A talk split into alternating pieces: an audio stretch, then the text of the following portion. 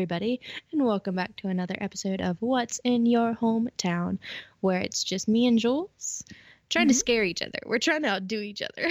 We are. I don't think it's gonna work this episode. I've got one that's kind of funny, but Yeah. in like the most horrifying way. I love those stories. I'm so excited. Yeah, no, I'm excited about yours. We're doing- This gonna be We're doing crime this time, which it's been a very long time, it feels like, since we've done a crime episode. It feels like it has been. Yeah, Mhm. but no, don't worry. We got a good old murder ep for you. Murder ep. Well, Jules, what's in your backyard? It is cold as shit. Oh my god. Okay, sorry. Remember like a couple episodes ago when we were like, yeah, it's February and it's all warm and it's like 78 degrees and sunny. It's great and the world's ending. So right now it's May 12th, okay? There's a freeze advisory outside. It has been snowing all week. We're not, it's going to be like 90 by the end of the week. But it like half my plants are dead. I'm very upset about this. you spent so long on those plants, though. I did. Okay, but like it's almost May 15th, which means it's almost time to put my remaining plants in the ground, which I'm very excited about. So that'll Aw. be nice.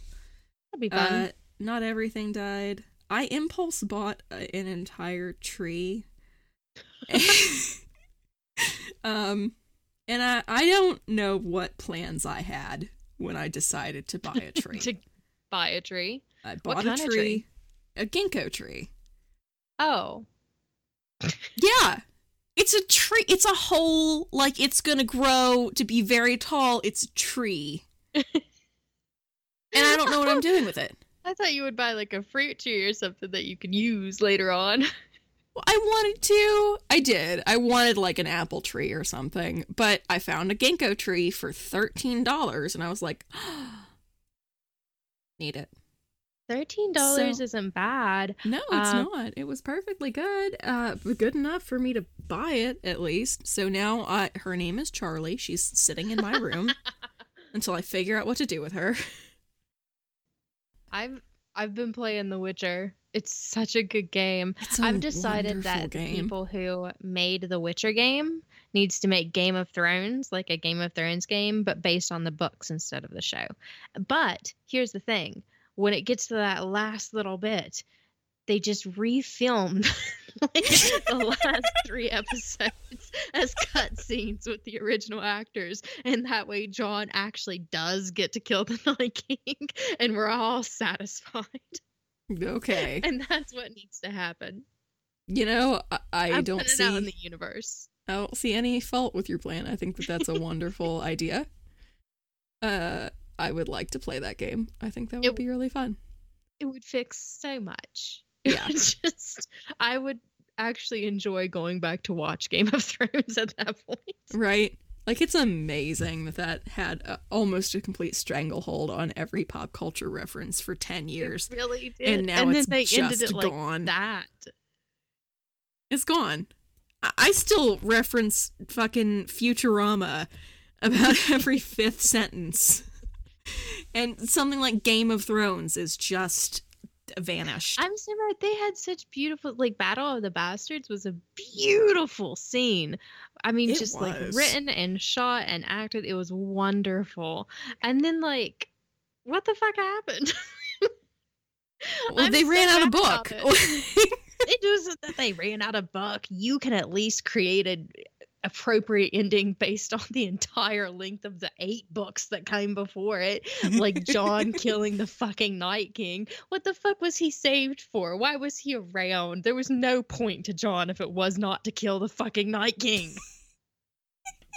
they could have killed him off before Robb if that was like, if that's how you wanted to end it. Oh, we no. saved you. There's a prophecy. There was a comet. By the way, you're a Targaryen. Look at all of these things. Look at how they fall into place, like plot points, thought out meticulously. ah, fuck them. so mad about it. From a writer's perspective, I am pissed about it. Oh no, absolutely. Like sitting here as an editor, I'm like, I I would have gone back to my author and been like, what the actual fuck are you doing right now? we can't print this. okay, I'm sorry. It's I'm just, I'm so mad.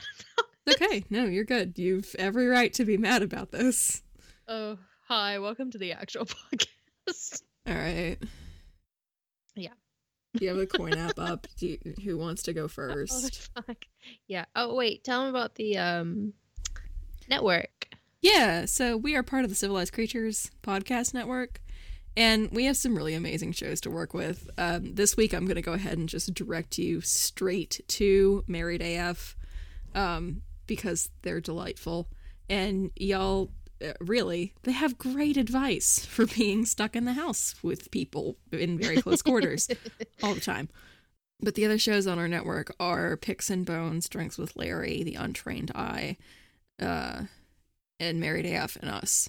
So Mhm. yeah, no, we're we're doing really well. We're all still trying to podcast through this nastiness, um, and uh, you know, hopefully once things settle down, uh, we can get back to doing like regular game nights and doing you know network meetings and trying to push forward different content and feature each other again. But in the meantime, like we're good.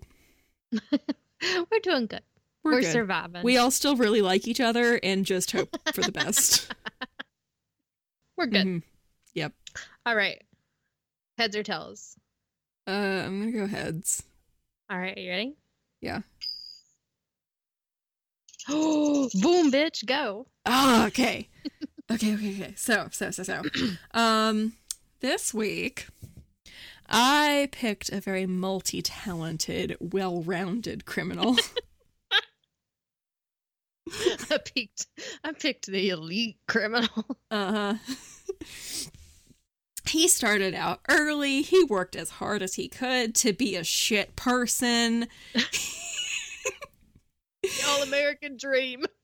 He was okay, so like he was a serial killer that got attention as a serial killer during World War II Uh, ooh. in Europe. Shit. So like your competition for shitty people right this second is fucking Adolf Hitler and you still got a story at all? He jumped that high bar. Mm-hmm. So this, today we're going to be talking about um, Marcel Andre Henri Felix Petiot. You have to speak the French this time. I do have to speak the French. You're doing. So much better than I do did. It. Okay, so literally, um, the way to pronounce his last name in my notes is Pet hyphen Yo, but snooty. Yo. Petio. um, he was born in Algiers, France, um, in January of 1897. And as far as I can tell, that's a pretty small town in the Burgundy region of France. Okay. Um, he didn't have a great start to his life. Uh, he was raised by his aunt and her maid uh, because his parents abandoned him when he was two years old. Uh, his father found work in another town and his mother decided to go with them, but they just sort of collectively were like, a kid? Are you shitting me? No. but no, they just they left him with this aunt who had no husband and no family, and according to him, no business raising children. Oh, Um, boy. and it it was literally it was to the point that this aunt and her maid they had him from the time that he was a toddler and he had like a toddler bed Yeah. and they wouldn't buy him an actual bed to sleep in until he learned to read. okay. So So he maybe she had no business raising a child. I don't think she had much business raising him at least. Um How's the business? he he started exhibiting some pretty serious uh, psychological problems pretty early. yeah. Um, throughout his childhood, he had some very concerning behavior that his parents learned about when they decided that they wanted him back when he was 11. I don't know what sass meter you flipped, but I am here for it. I'm very sassy for this. Love it. Continue. anyway, so like the thing about this kid, he was a very smart child. He was Mhm. very he he taught himself how to read at age five, and from then on Yeah, on, because he wanted to fucking sleep. because he wanted a bed to sleep in, or he didn't have to sleep in a ball because it was made for toddlers. Okay, Yes. so his parents took him back, and like for a little while, they were like, "Oh, cool, he's a really smart kid. Like he's so cool. This is going really well." And then they I don't think noticed. that's how parenting works. I don't think you just go, "Oh, I don't want that. I changed my mind. it's okay. Give it back. no, it's okay. I know that's how I know that's how it works because that's how courts work. Like I've seen it happen more than once, but like I don't think that's how parenting works. Exactly. So, um, when they took him back and he started acting weird, they called the aunt and they asked her about it, and she was like, What the fuck Oh. did you teach our kid? "Yeah, no. His parents found him sticking pins into a bird's eye." And oh. They called the aunt to see if she had a refund policy. They didn't They- call her to see about it. no, legit, they did. And the aunt was like, "Oh no, he's done way worse than that. Did you know that he had his own cat and he killed it and hid it under his bed? He tried to drown it first, but it didn't work, so he ended up strangling it." What the? Oh, okay. When I asked for that kid back, I expected these things to be put in writing. Right? I wanted to know this before. Here's the thing. Uh, not too long after they took him back, his mother found out that she was pregnant. And then they sent him back again. I told you they were calling the aunt for a refund policy. they were, and they got one. um, but like during the Yeah, interim, because that psycho's just like, oh, he killed the cat. yeah, Didn't you know that? Didn't you know? No, I it's just okay. sat there and watched it. He it used to sit- big deal then. He used to just sit in the yard and impale worms onto needles for fun, just to see what they do. what the fuck? Okay. Yeah. Um during the the time where his parents had him at age 11, he continued to act out and he whenever he would act out in school, nobody would reprimand him because he was really smart. And it got to a point where he took one of his father's guns to class and demanded sex from a classmate and fired the gun into the ceiling. Just, And they didn't do much about that. excuse me? Yeah. This- Yeah. I just wanted like, oh, what, at what point do you go? if that, if that's before that point, at what point do you go? No, you can't do that, Johnny. like the headmaster of the school was understandably kind of concerned about it because that's not really a normal thing that you do. kinda concerned. Kind of concerned. Um I'm kinda concerned if I find like a giant spider on my wall. If somebody came into my classroom, shot the ceiling, and said, "You need to fuck me," like, what the fuck? um yeah, so he was eventually expelled, but I don't think that it was for this. I think it was for just later stuff. Um, he was eventually institutionalized and diagnosed with a couple of different mental illnesses as a teenager. Um, the records from that visit were kind of spotty and not very sure, but they were reaffirmed and there were valid records from 1914. Okay. Um, he did eventually finish his education, but he got expelled a couple more times in in, in the meantime. okay. Um, and then, you know, it was 1916 in France. There was some stuff happening. he decided to volunteer for the army in World War One. Mm. Um, he entered service in 1916, and during one battle that he was in, he was wounded and gassed, uh, and he suffered a mental breakdown, which meant that he I was mean, sent yeah. to. Yeah, right. I wonder why. I mean, it's not like trench warfare is super good for you or anything. So, like, he was sent to various rest homes, but he ended up being arrested for stealing army supplies, including morphine, wallets, personal photographs, and letters uh, from the other patients. We're, we'll go with patients. Um, he was again during this day diagnosed with various mental illnesses, including depression, melancholia, mental disequilibrium, obsessions, phobias, and neurasthenia. All right. So, first of all, my first question was what's the difference between melancholia and depression? And then you said mental disequilibrium or something like that. And I was like, oh, that, that means you're fucked up. Uh huh.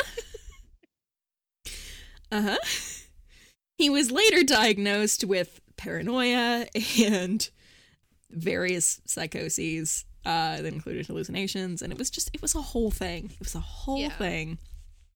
He was never very uh, well, um, but it was okay, I guess, because they decided to return him to the war front.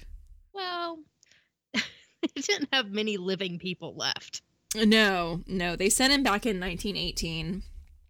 He was in in the field for about three weeks as a machine gunner. Oh, don't give him that specific weapon. Yeah.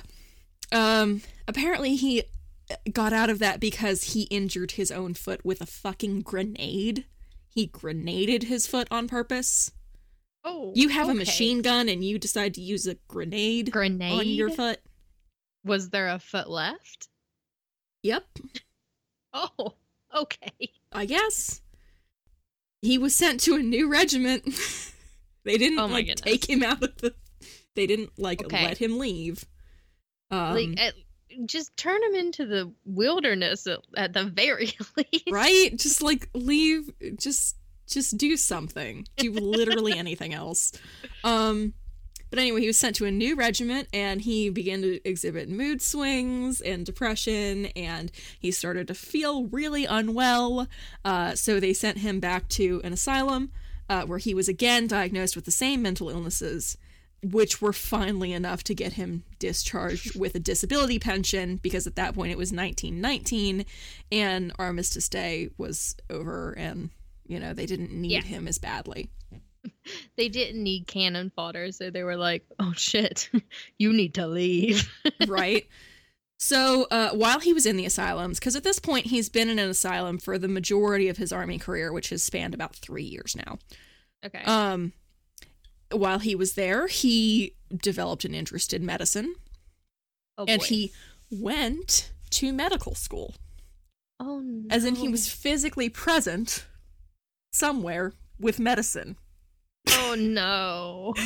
Um, it was an accelerated course that he finished in eight months Okay. No. Mm-mm. at the mental asylum. Oh boy. Um, Okay. While he was there, he wrote a 40 page thesis on Guillain Barre syndrome, so props to that. well, there Um, you go. The, the doctors that he thanked in his thesis weren't real, and nobody noticed. Oh. Uh, Nobody noticed. uh, nope, but he received a medical degree in 1921. Oh no, Julia. Yep. He started practicing medicine. And that went about as well as you would think it went. Uh he he started his practice and it, it was a small practice. It was just him and a receptionist. And uh Receptionist. yeah, and that he like, were- imagined. that he yeah. Um, and he, you know, he had a couple patients.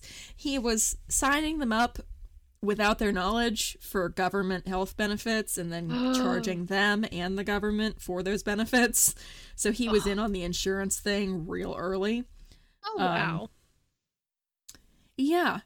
And while he was working pretty early in his career, he developed a, a reputation as a generally shitty doctor, depending What- on who you mhm. asked. For some people, he was a very charming man. He was, you know, kind of a sociopath. Just a little bit. just, That's not who I want to go to as a doctor. just, just a little bit. If I look at my doctor and go, "You're just a, you're a little bit of a sociopath, aren't you?" and he goes, "Yeah." Mm-mm. All right no um but he was very charming and very charismatic and uh, there were a lot of people that really liked him and and thought that he was very intelligent and had the cure to various ailments and he would freely prescribe just about anything you wanted um, oh well, that's why they liked him. uh-huh. Hey doc, can I get some like? Can I get like a jug of opium? Do you, do you think that could help me for this bandaged wrist? legit though Yeah, I think it could. that's what was happening. So, um, he would supply narcotics to patients without the patients really needing them. He would uh, perform illegal abortions. Um, he was caught doing uh, nefarious prescribing things when a pharmacist in town uh, noticed that he had prescribed a lethal dose of narcotics to a child. oh my god. Um, and his response was legit. Okay, but like, what do you care? Like, Well, if it cures him, no harm, no foul. And if it kills him, then his mom won't have a sick kid to look after. So it's basically a win win. Uh, Yeah. Yeah. I don't know what to say to that. I don't either. I have no idea what to say to this. What is happening? How do you keep your medical license after somebody thinks that you may have done that? Um, and then the audacity to just be like, "The fuck do you care?" mhm, like it's not your problem, and frankly, it's not my problem either. So, like, let's just move on with our lives. So it generally it, he started killing people a little bit more directly, um, in in about 1926. Okay. So uh, he was having an affair with one of his patient's helpers named uh, Louise Delaveau, Okay. and she disappeared in May of 1926. So generally, the story with them is uh, they had had sort of like a a very badly kept secret relationship. Like Yeah, like- was pretty notorious for not appreciating anyone showing up to his house unannounced, including someone that he was trying to have sex with. So, like, all of their encounters were planned ahead of time. And everybody was like, okay, cool, he's at the saloon tonight. Guess Louise isn't coming over. Uh, and every, like, everybody knew. Everybody knew. It, it was, was one of those porch talk relationships. Yeah, it was. He was not good at being discreet. Yeah. Um and she, you know, eventually she moved in with him. They were living together as an unmarried couple. That was very scandalous. It was under the guise of her being his maid. That didn't work out that well.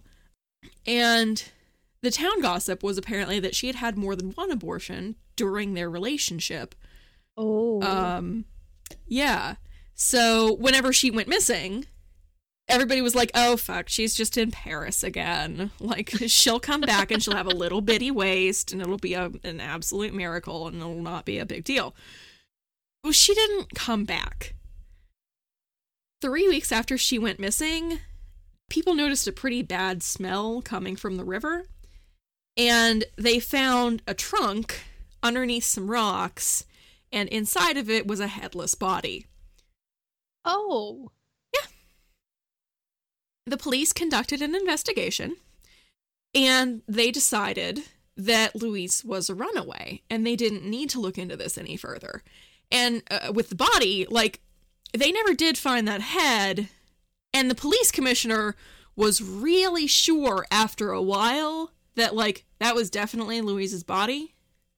Mm-hmm. and Marcel or Petiot definitely killed her.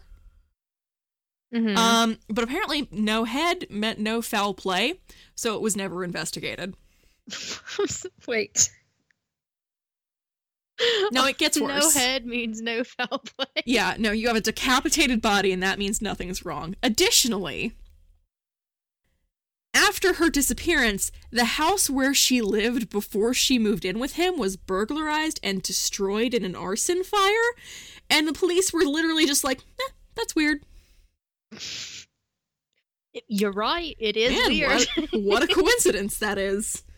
And they they just decided it wasn't worth investigating. It it wasn't worth their time. So that never got looked into. Uh, so they have so what I've gotten out of this story is that all of France has a very like blasé attitude towards some real weird shit. That's basically what I've also gotten out of this story. and like this was France like between the two wars. There was shit to worry about. I get that. Like you were in complete economic ruin.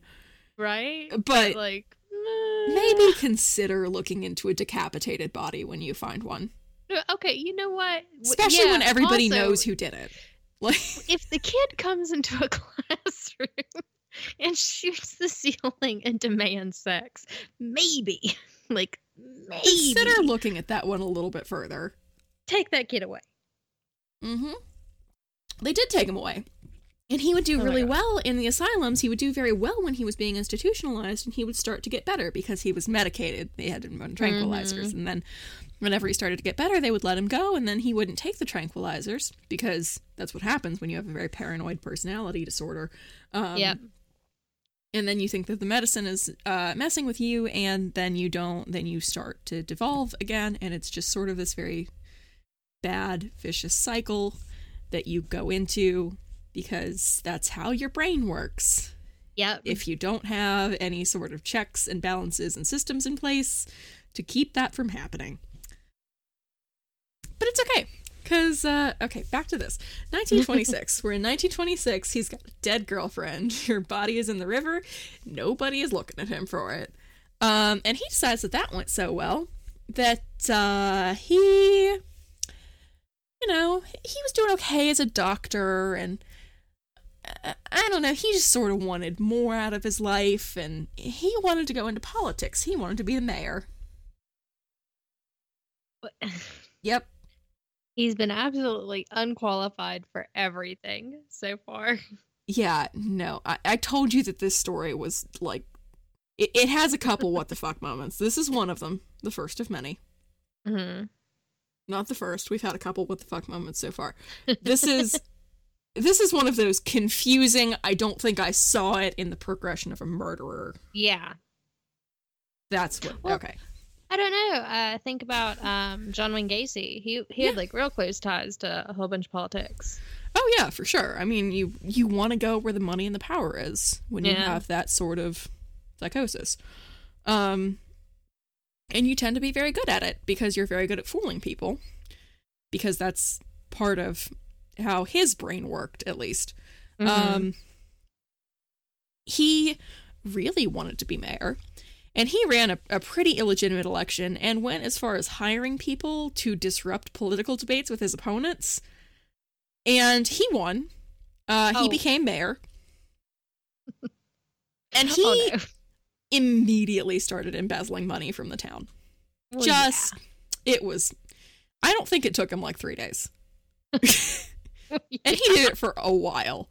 He was eventually caught embezzling, and but he wasn't suspended as mayor until 1931. It, I'm astonished Right. how much shit he's getting away with. It, girl, it gets worse. Okay. Um. Anyway, he was suspended in 1931, and the village council all resigned in sympathy. But that didn't matter a whole lot. Like he was this very charismatic guy, and he just sort of convinced the village council that like it was super wrong, and you know you should resign with me because if I'm not in power, and I can't help you. What good is your Ah. job anyway? I see. Um, doesn't matter a whole lot because literally five weeks after his suspension, he was elected as a counselor for the district where he was mayor.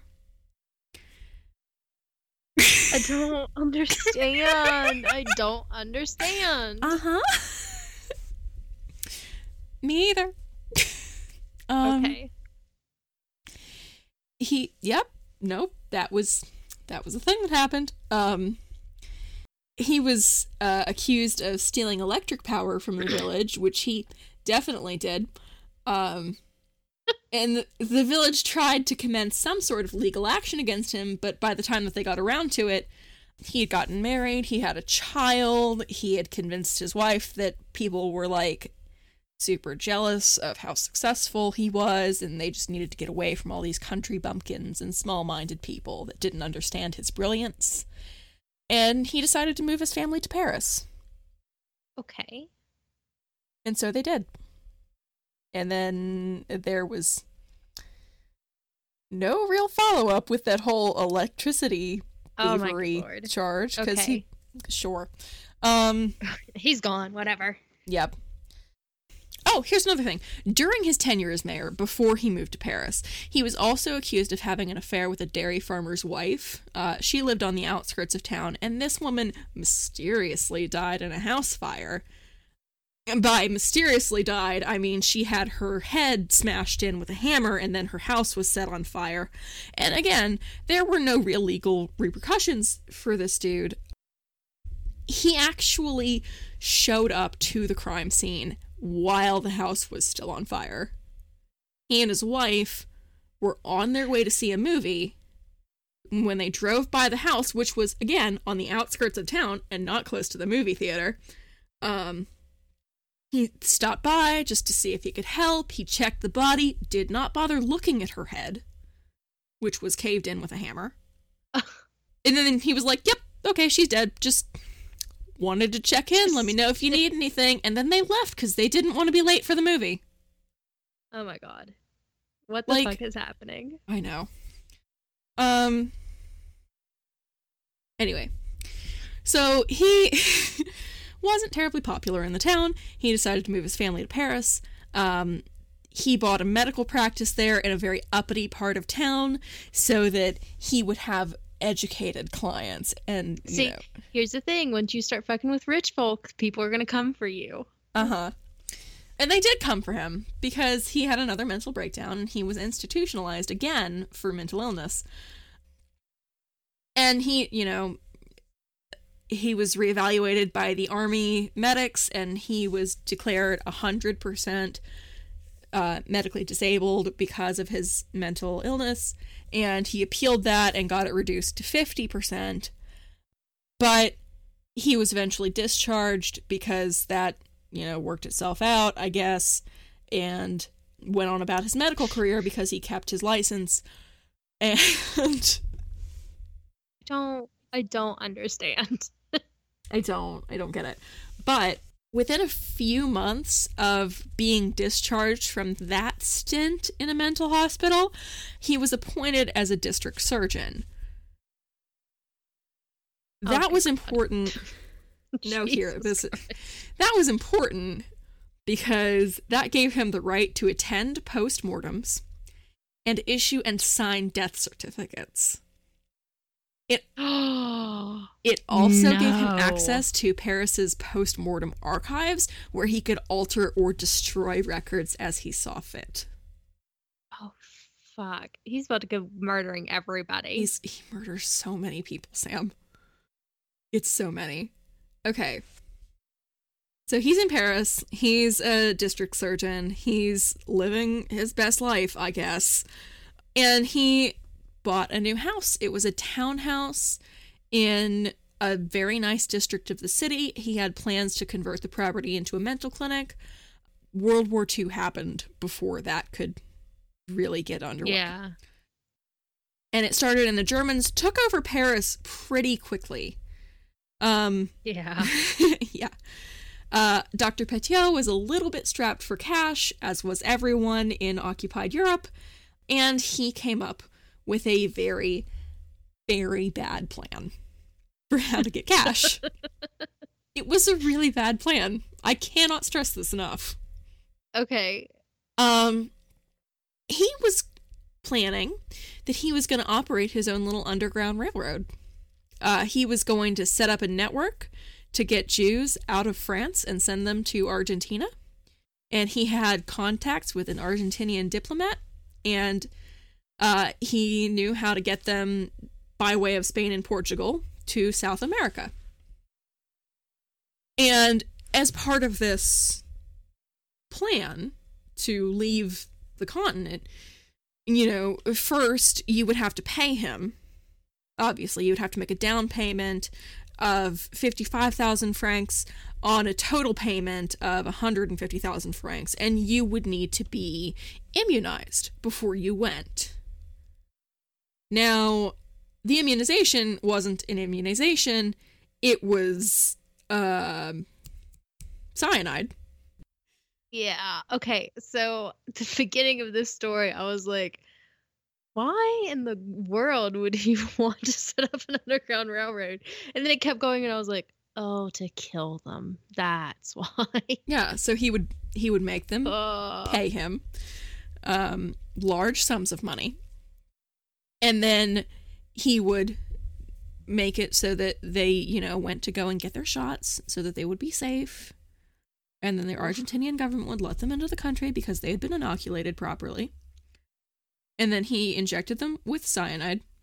And then he stacked their bodies in the basement, one on top of the other, and just left them there. Oh, what the fuck? Yep. And like nobody was looking for these people. It was reasonable that they would vanish because they were trying to get the fuck out of the continent. Like- Yeah. Not a whole lot of people looked for them. And some Okay, this is my theory. It's not a proven theory, but it's the thing that makes the most sense to me. I think that he held them uh and threatened them to write to their families because Mm. some of the families would get letters from the people that he had killed every couple of days with updated instructions of how to find them. And they were dead. They were dead. It- he was either very good Oh at forging God. their writing or he sat them down and was like, okay, I need you to write out these instructions for how your family can find you so that I can send it to them once you're on your way. This motherfucker. Mm-hmm. And of course, nobody nobody ever left. Nobody that went into that apartment ever came out of that apartment, and nobody was looking for them because they were all trying to leave. Yeah. Um, and of course, uh, nobody. You, you know, if you have enough bodies stacked up in your basement, somebody's gonna find them. yeah. It's your basement. It's indoors. That's gonna smell real bad after a little bit. Yeah. Um so the first person to find the bodies was his younger brother Maurice. oh. The the one where um when he was 11 his mom found out that he was pregnant and she was like peace oh, that no. baby. Oh no. So unsurprisingly, they did about the same thing to Maurice and ended up leaving him with Petiot and the aunt and the maid. And the, the aunt and the maid obviously were not great parents to him either, so Petiot ended up basically raising this child. And so this kid Oh, just worshipped his older brother Oh shit. and knew that he was very sick. He was a, a sick man. So Mhm. he found four bodies stacked on top of each other in the basement of the townhouse. All of their heads had been shaved. They were just sort of in a pit. And he was concerned. He went and he, he told one of his friends. Um, Oh my goodness. but the two of them together decided that they didn't need to tell anybody else and that should be a secret. Um, Well, and maybe if should it though? So the little the little brother worked like, in Should it? I know, I know. It's just it's one of those things that like you either tell everybody or you don't fucking tell anybody ever. Um okay. and I guess he went the route of telling exactly one person and then neither of them told anybody ever. But what ended up happening was Maurice worked in like construction. He was an electrician and he knew how to get quicklime. So Oh, he no. would help his older brother by delivering quicklime so that he could um, just sort of dissolve the bodies, and then whatever was left would be incinerated. What the fuck is happening?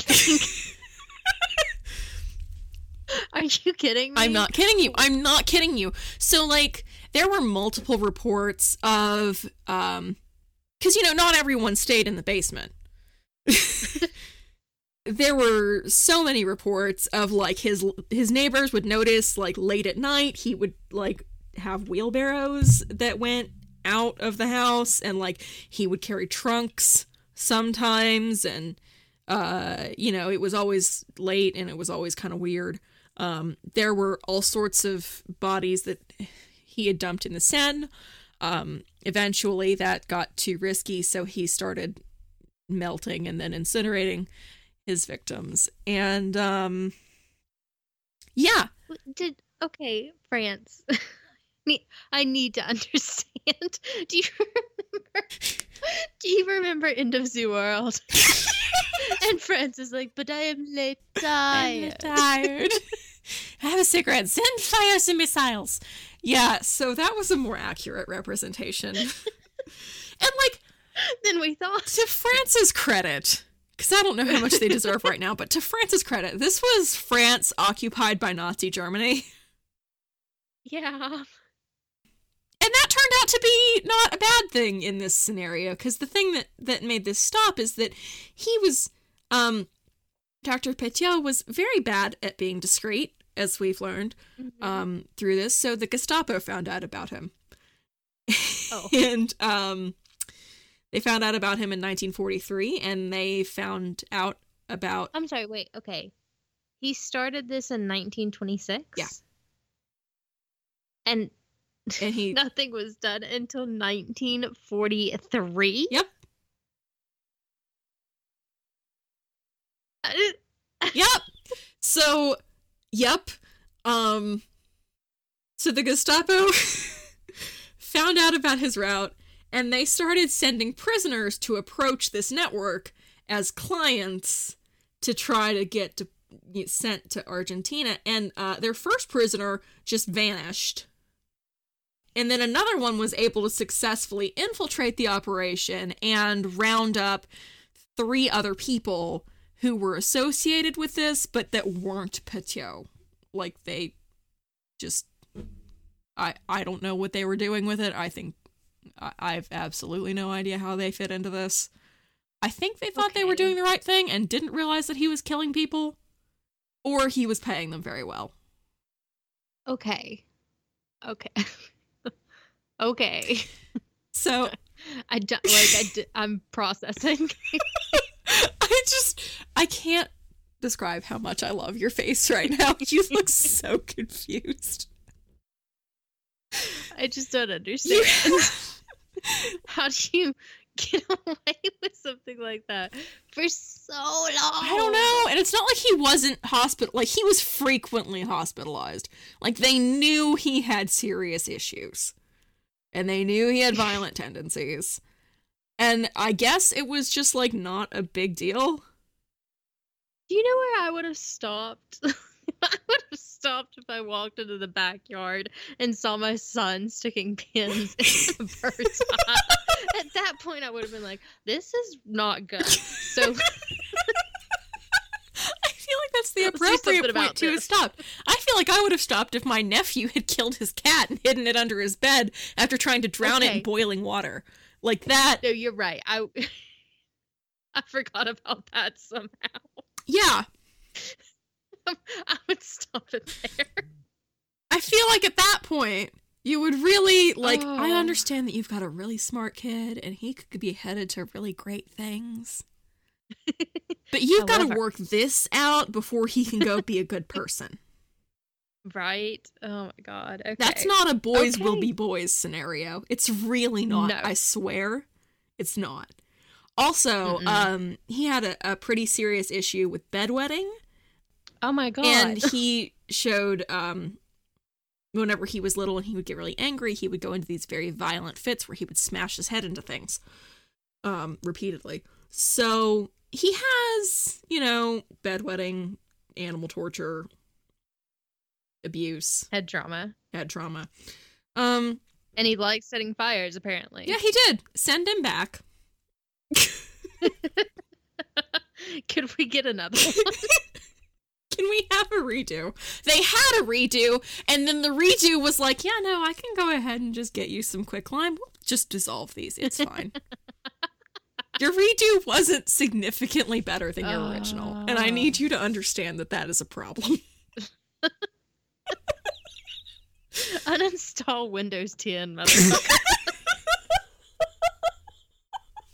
Uh huh.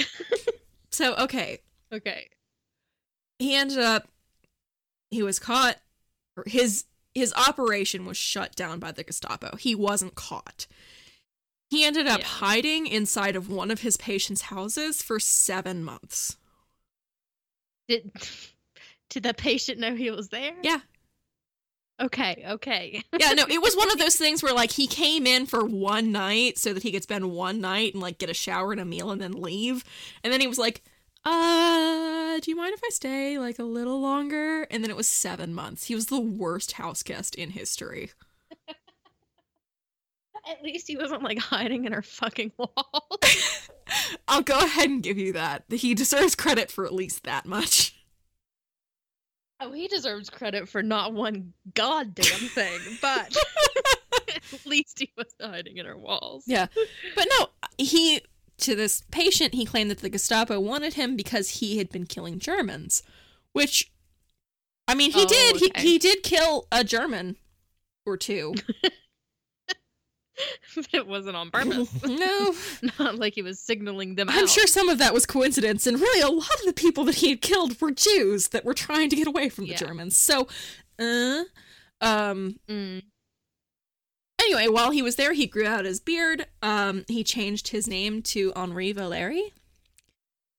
And he was still masquerading as a doctor, so now he was just Dr. Valeri instead of Dr. Petiot. And good uh, after that whole thing happened, uh, once France was liberated from the Germans and life started to return to normal, he was forced out of hiding because there wasn't the Gestapo in France anymore and they couldn't keep looking for him because they weren't there. So he decided that the best way that he could, you know, sort of get out of Dodge was to join the French forces of the interior, where he was okay, no wait. Explain that one to me. What? So he decided that he wanted to go be a police officer. Oh, for fuck's sake! Yeah. You're so crazy. so yeah, he he joined. Um, this is maybe my favorite part of the story. The French forces of the interior were called the Fifis. so he went to join the Fifis, and uh, he rose through the ranks pretty quickly. He was promoted to captain very quickly, and uh, during this time, you know, there were a lot of old cases that were being picked up because you don't have to deal with the fucking Nazis anymore. Mhm. Um, and one of the cases that was picked up was the case of Dr. Petiot because, oh no. you know, you don't want to, that's not really a dude that you want around. And the police knew that he was a, a very big problem to have as a human being. And he had a really huge ego. So they just sort of Hey, decided. Henry, come look at it. Come look at this file. Right? Look at look at this crazy Like- guy. Look at this. what they decided to oh, do. Oh, you want it? Yeah, you can take the file. Take the file. I'm not even fucking kidding you. He was put on the team that was Oh, in charge of looking for him. Say no. he it took one of the other people on the team to sort of look at him and go, you know, you look kind of familiar.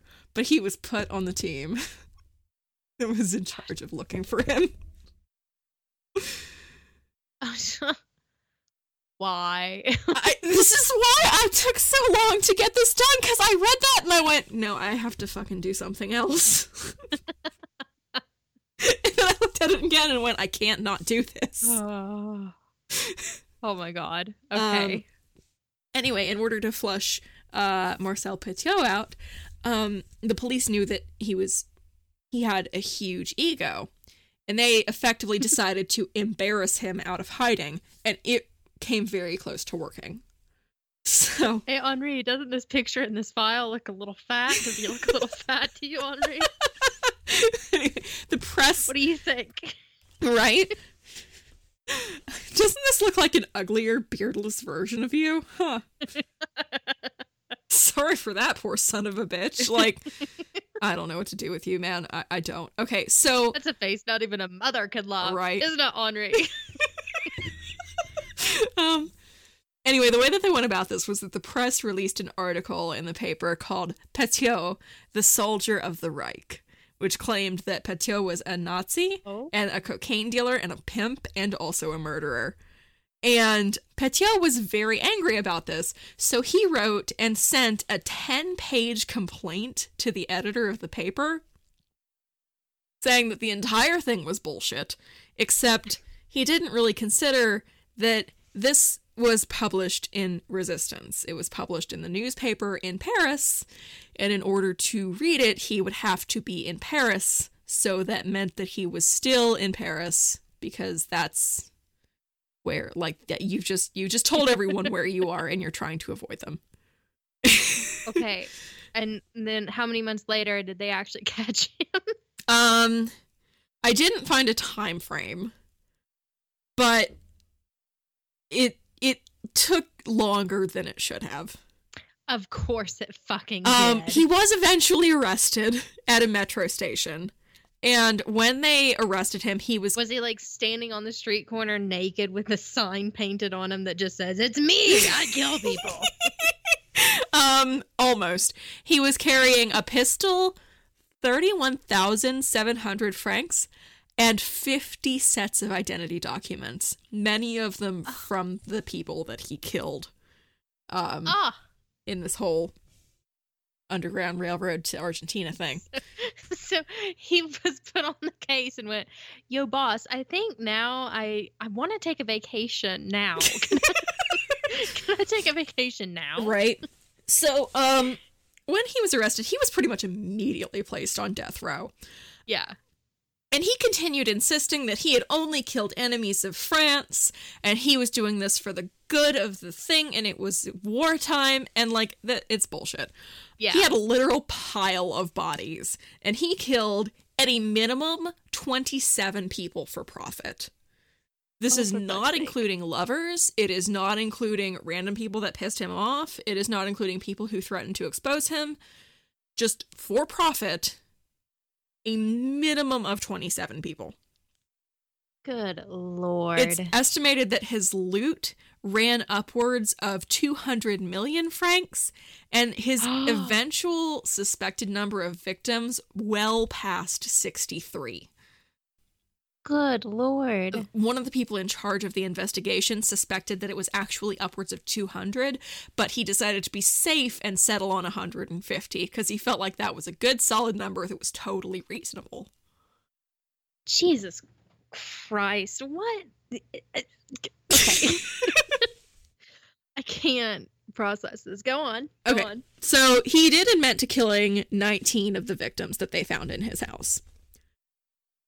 Didn't say how the rest of them got there. There were more than 19 people in his house. You wouldn't believe it. I woke up one day and there were dead bodies in my basement. Dude, it must have been the other guys. I don't know. They actually got caught by the Gestapo. Oh my god, they were so stupid. How could they possibly leave their bodies in with my bodies? Amateurs. So, his poor defense attorney, man. like, Oh my god. His defense attorney tried so hard to paint him as like a hero of the resistance, and he did the best that he could, and he was only trying to fight the war in his own way, and nobody fucking What? believed it. You presumably his defense attorney would have known about all of his hospitalizations and he chose to be like no he's for the resistance and not he's fucking crazy He tried to plead insanity, but it was determined that he was mentally competent to stand trial. There was nothing that they could do. They shut that avenue down immediately. oh Um, so then it was the hey, he's a veteran. hey guys, remember when you put him in a war Yeah. like oh my god, he hurt his foot really bad one time. Like, can you let him go? Um, he hurt his foot really bad one. Time. he dropped a fucking grenade. um, okay. Anyway, so he was he was convicted of uh, 26 counts of murder, and Oh, you don't um, say. yeah, no, he was sentenced to death, and he was beheaded via gui- guillotine on May 25th, 1946. He was initially buried under a flat slab of cement, but in 1965, uh, his remains were moved to an unmarked mass grave, and that's where he is still staying. His child was never given the opportunity to ask if he wanted to reclaim his father's body, but at, at this point, you? that's not your problem. that kid lives in Brazil because he actually Right? got out of Europe, and uh, that's it. That's how. Oh my gosh. That's my story. Um, That is insane. that's my thing. So my sources were Wikipedia, Find a Grave, and the book Die in Paris: The True Story of France's Most Notorious Killer by Marilyn Z. Tomlins. Um, I will say, Find a Grave had a surprising amount of information on it, and people are still leaving flowers on this dude's like Find a Grave. As Why? fuck if I know. France. Yeah. I need you to get your shit together. I know. Like one of the flowers that were that was left was like, huh, "You're really sick, dude. I hope that your soul gets some, some peaceful rest cuz like goddamn." But no, there were like people still people leave flowers on his grave. oh, good lord. Um So yeah. There you go. That's my Oh story. my god. That's what right, that's well- what I've been looking at for days on end. uh I don't have anything like nearly um so okay. I am ready. Okay. I'm excited. I'm so baffled right now. okay, so let's switch from that to um the wild murder of Ken McElroy or McElroy, uh, to this which to this day remains unsolved. Oh, okay. It is a it, it is a dirty. Um okay, so so let's get into it. Okay. Uh, McElroy was born in 1934 to poor tenant farmers who had moved near the town of Skidmore, Missouri. He was he was 15 out of 16 children. Oh, dude. That's too many. What what year was this? Um, 1934. You are never gonna get a hot bath, man. Never in your life. Oh my gosh, that's so many children. Okay. Mm-hmm. So, he dropped out of school in eighth grade at the age of 15 and was largely considered illiterate. Uh, at 18, he was allegedly injured when a steel slab fell on him at a construction site, leaving him in chronic pain and with a head injury. That's a bad start So- to your life, my friend. Which is interesting because, like, head injury and murderers, Yeah. but um, it's just not been a good life. No. Uh, so some say this is the reason for his later behavior. So some say like this head injury is why he acted the way he acted in later life. I mean, head injuries do weird shit to you, man. they do weird shit to you, but also you're just a shit person at some point. Agreed. There there Okay. is a there is a certain line where like if you have any control over yourself, you make decisions. And sometimes the decisions mm-hmm. you make are really shitty. And there is a lot of wiggle room and TBIs are horrendous to deal with. And to mm-hmm. watch somebody that you care about suffer one of those and have their entire personality change, not easy. Not going to Nope. make light of that. However, sometimes when you're a shitty person, you're a shitty person. sometimes it's your fault.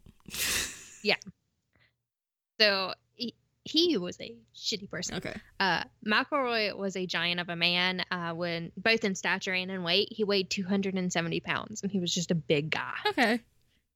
So a local farmer described him, stating that Quinn, or sorry, Ken, uh, simply wanted to be big and important and have people afraid of him, when he walked down the street, and he got that. They were. Okay, so uh, after dropping out of school, he quickly established a life of crime. He made his living off of leasing land near his farm, trading and raising dogs, and stealing livestock, grain, alcohol, gasoline, and antiques. What? and okay. Some of that made And sense because some of that was like useful shit. Uh, antiques? yeah. Yeah. Okay. Like just I would I'll steal the livestock. That's worth a lot of money. I'll steal the grain. That's worth a lot of money. I'll steal the alcohol and the gasoline. And you know what? I'm taking Mama's chest of drawers too. Okay. so um his lawyer estimated he was charged with a various crime or with various crimes at least three times a year. Oh Jesus. Okay. Yeah. Yo. So supposedly McElroy bragged that his lawyer, Richard Gene McFadin, also represented the mob. And to be real honest, the shit he got him out of, I can see it. Okay. Because, like, I could see it. Listen to this. Like, listen to all this shit. So, McElroy had a thing for young girls. He'd been accused of raping two women who were as young as 12, and he had three wives, at least two of which he found when they were 12. No, fuck this guy. Fuck every single thing that happens to him in his Yeah. entire life. Yeah. So uh, one of these was his last wife, Trena McCloud. Um, he raped her repeatedly and threatened her family to consent to the marriage. She became pregnant when she was 14, dropped out of school in ninth grade, and went to live with McElroy and his third wife, Alice. He I'm only horrified. divorced Alice. He he only divorced Alice and married Trena to avoid a statutory rape charge, as he had done with Alice herself. What the fuck? There has to be something. Like, okay, people are gross. People like this are extra gross. There Mhm. has to be some sort of remedy for this. Like, there has to be something where eventually you look at somebody who's done this specific thing enough times that you're like, mm, maybe we should make you not do that. Girl, There's not, but I'm so be. glad that you're starting here because you're going to understand the townspeople so much. Okay, good. so, uh, 16 days after Trena gave birth, both she and Alice fled to Trena's mother and stepfather's house. According to court records, McElroy tracked them down and forcefully bought, brought them back. He then returned to Trena's parents' house when they were away, shot the family dog, and burned the house down. What the fuck? Yeah. All right, well, I already didn't like this motherfucker. Listen to this. Based on Trena's story, McElroy was indicted on June 1973 or 1973 Okay. for arson, assault, and statutory rape. He was arrested, booked, arraigned, and released on $2,500 bail. You're fucking with me. I told you, I'm I'm with this like whole lawyer being part of the mob thing because like Oh my god, I'm so mad. Okay, sorry. Continue. Yep. So Trena and her baby were placed in foster care at a home in Maryville, Mar- uh, Maryville, Missouri. McElroy sat outside the foster home for hours at a time, staring at it. Nope. He told the foster family that he would trade, quote, girl for girl to get his child back. Since he knew where the foster family's biological daughter went to school and what bus route she rode. I'm I'm going to invent time travel so that I can stab this man in the foot. Listen. uh it came it well, it comes as no shock that he was also horribly abusive to his Oh god, no, of course. Thank you. I don't think you had to tell me that. I think I could have assumed that. of course. now that being said, both Trena and Alice repeatedly defended him, saying that he never did the things he was accused of and that the police were harassing him, that he was a kind man, which comes with trauma. I was going to say That that no, with- you that okay, Yeah. good. That's very understandable of them because Mhm. that's what you do when you've been abused that badly. Yeah. And and I mean, think about it. He took Trena when she was twelve. Yeah. So You- that's what you yeah. know. You don't know anything else. You have to say that Yeah. sort of shit to make sure that the only structure that you have in your life doesn't evaporate in front of you, even if you like objectively will have a better life without that. Yeah. So, in addition to those upsetting crimes, he also committed robbery, harassing slash assaulting women, destroying property, threatening lives, and assault, including shooting at least two people. He dies at the end of this, right? One of those two people was local farmer Romaine Henry. so, I know. Thank you.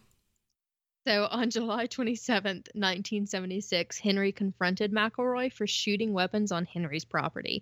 McElroy shot Henry twice in the stomach when Henry tried to chase McElroy off his land. What the fuck? That's not your land, dickhead. McElroy was charged with assault with intent to kill and denied he was at the scene. As the case dragged on without a court date, Henry said McElroy had parked outside his home at least a hundred times. Where the fuck are the police? He did this constantly. For every crime he was charged with, he would intimidate the witnesses by following them and parking outside of their homes and watching them until they refused to testify. Why do you keep At letting him have a car? I At trial, two raccoon hunters testified they were with McElroy on the day of the shooting from Henry's property, or shooting uh, away from Henry's property. So they were with McElroy far away from Henry's property.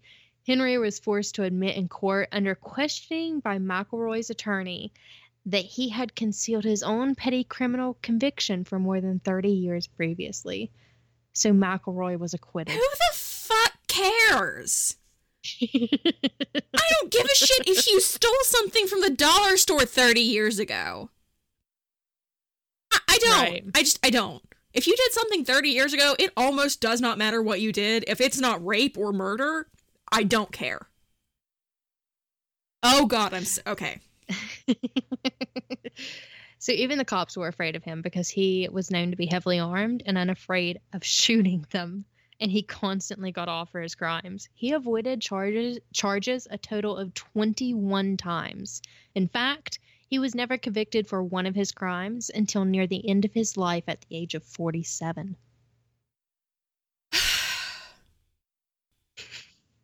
For over two decades, the people of Skidmore felt abandoned by the justice system that couldn't stop McElroy from terrorizing them. Fucking wonder why. I'm not affected by So this the- at all, and I'm angry at the justice system on this people's behalf. I wouldn't exist for another 20 years. so let's talk about his death. Please. On April 25th, 1980, store clerk Evelyn Summy, uh, or Sumi, asked McElroy's eight year old daughter Tanya to return a piece of candy she had not paid for. When McElroy learned about this, he began stalking the store owner, 70 year old Ernest Bo Bowenkamp, and his wife Louise. On July 8th, 1980, he drove into the back alley behind the Bowenkamp General Store and threatened Bo before shooting him point blank in the neck with a shotgun. Bo survived. Good. Mm-hmm. You And McElroy was arrested and charged with attempted murder. you have shot someone in the, the throat because they wanted they didn't want your kid to steal a candy bar. That's what this is. Mm-hmm. Okay. Continue. I'm so, So- angry. He was charged with attempted murder. His prelim trial was set for August 18th, 1980, before which he settled into his usual routine of intimidating the Bowenkamp family and supporters to keep them from testifying at court. Lewis, or Louise, sorry, Louise, uh, Bowenkamp's wife recalled, quote, You can't know how intimidating it was after that. Before his trial, he'd drive up to our house in his pickup at night and just sit there. Sometimes he would fire his gun. It was frightening, end quote. That poor fucking woman. I know, right? Her husband just got So- shot, and now she has to deal with. Oh, good lord. Okay. So he was able to delay the trial for almost five months until June 25th, 1981. Uh-huh. During that whole time, he's like harassing them. So during this time, the act- acting prosecuting attorney resigned, and some speculated that McElroy had bullied the previous prosecutor into leaving. And a new young prosecutor named David Baird, who was hired to fill his position. Baird was only three years out of law school. Dude, what? You can't. I'm sorry. But think about it though. Like, yeah, it, that's not a lot of time, but it's only three years out of law school and he's just assigned to this case where nobody's gotten a winning conviction. That motherfucker is going to be on top of everything. Oh, he is. No, if you got. Oof. Why do you put somebody that. Okay, sorry. I have like a greater, a larger policy issue with like maybe Yeah. don't have a prosecutor that's that inexperienced. But you know, I what? Yeah. I'm not gonna be a lawyer. What the fuck do I know? He managed to get McElroy's only conviction. Good for him. However, however, God damn it. he didn't get him for attempted murder, but second degree assault. What the fuck? You know what? It's something. Uh, Good for him. It's something. But fuck this Yeah. dude. Like what? Oh, it gets worse. Uh, the jury set a maximum sentence of two years. However, the judge freed him on forty thousand dollars bail bond, but uh, pending the appeal. Mm. Mm. She's so angry. Oh, you're so angry, Julia. Also, I peep you getting ready to cut your fucking bangs. What are you doing? I'm Put the goddamn scissors down. I watched you measure them I out. know. I just I don't like them where they are, and I'm sitting here and staring at a fucking video of myself. So like, okay, I've I put the scissors down. I'm going to pay all of my attention to you in this god awful story, and not my face, which looks terrible right now because I have my bangs are too long because I've been in quarantine and can't cut them. Okay, sorry. Please continue. Fine. All right. So, um, McElroy reportedly said of the trial, "quote The jury convicted me and they gave me two years, but I'll tell you what, I'll never go to jail. I'll appeal and get off. I've been fighting the law since I was 13 and I'm damn near 50. I've been arrested for over 53 felonies, and this is the first one I ever lost."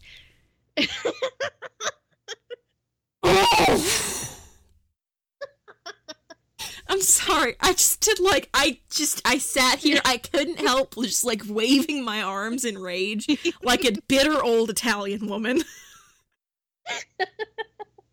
because that's what I just transformed into. I felt the powers of all of my Oh, I ancestors descend upon my body. I saw your soul get taken over, girl. Fuck. Okay. so, uh, immediately after being released at a post-trial hearing, McElroy went to the D&G Tavern, a local bar, with an M1 uh, Garand rifler, a rifle with a bayonet attached, and made graphic threats about murdering Bo Bowenkamp. So he was arrested and then released. Uh-huh. The only consequence he received for these threats, his appeal was postponed to July 20th, 1981. So, So he's still July getting an unbelievably fast trial. Mhm. I'm telling you, that lawyer works for the mob. I'm with it. I believe it. Uh huh. I'll hop onto that Uh, conspiracy theory. So, on July 10th, 1981, the town gathered at the Legion Hall, just down the street from the D&G Tavern. The mayor and the sheriff also attended. Uh, the meeting's entire purpose was to discuss what the town could legally do to keep McElroy from harming anyone else. Okay. One of the attendees later stated of the meeting, quote, "We simply felt that the system had failed us. We all knew that uh, what McElroy was like, and there he was again and again. It seemed like nobody could stop him." Yep. The the county sheriff, Dan Estes, only suggestion: form a neighborhood watch.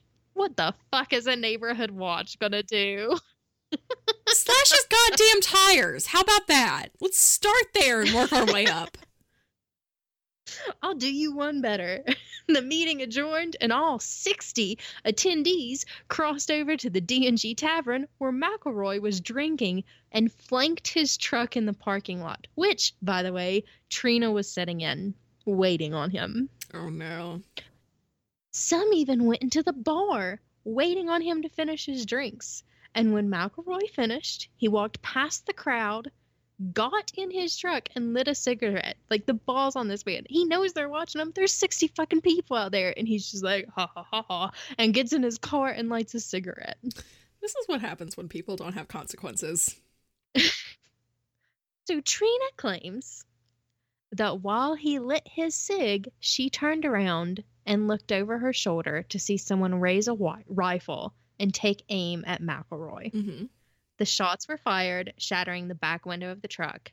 Trena d- dove from the vehicle onto the pavement and was picked up by a man named Jack Clement, who walked her calmly towards the bank for safety. Okay.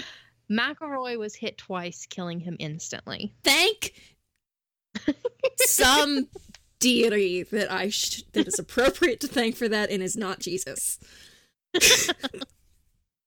Bullet casings from two different guns were found. Goody.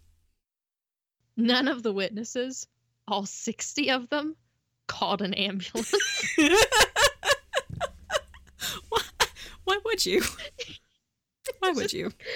Just like looking at him, going, Not yet. Give it just a minute. hey, hey, Jerry, double tap. Make sure. no, officer, I didn't see anything. Uh, No, sir. so, and that's exactly what happened. No one would come forward in the investigation that followed. 60 people watched this murder happen. Yep.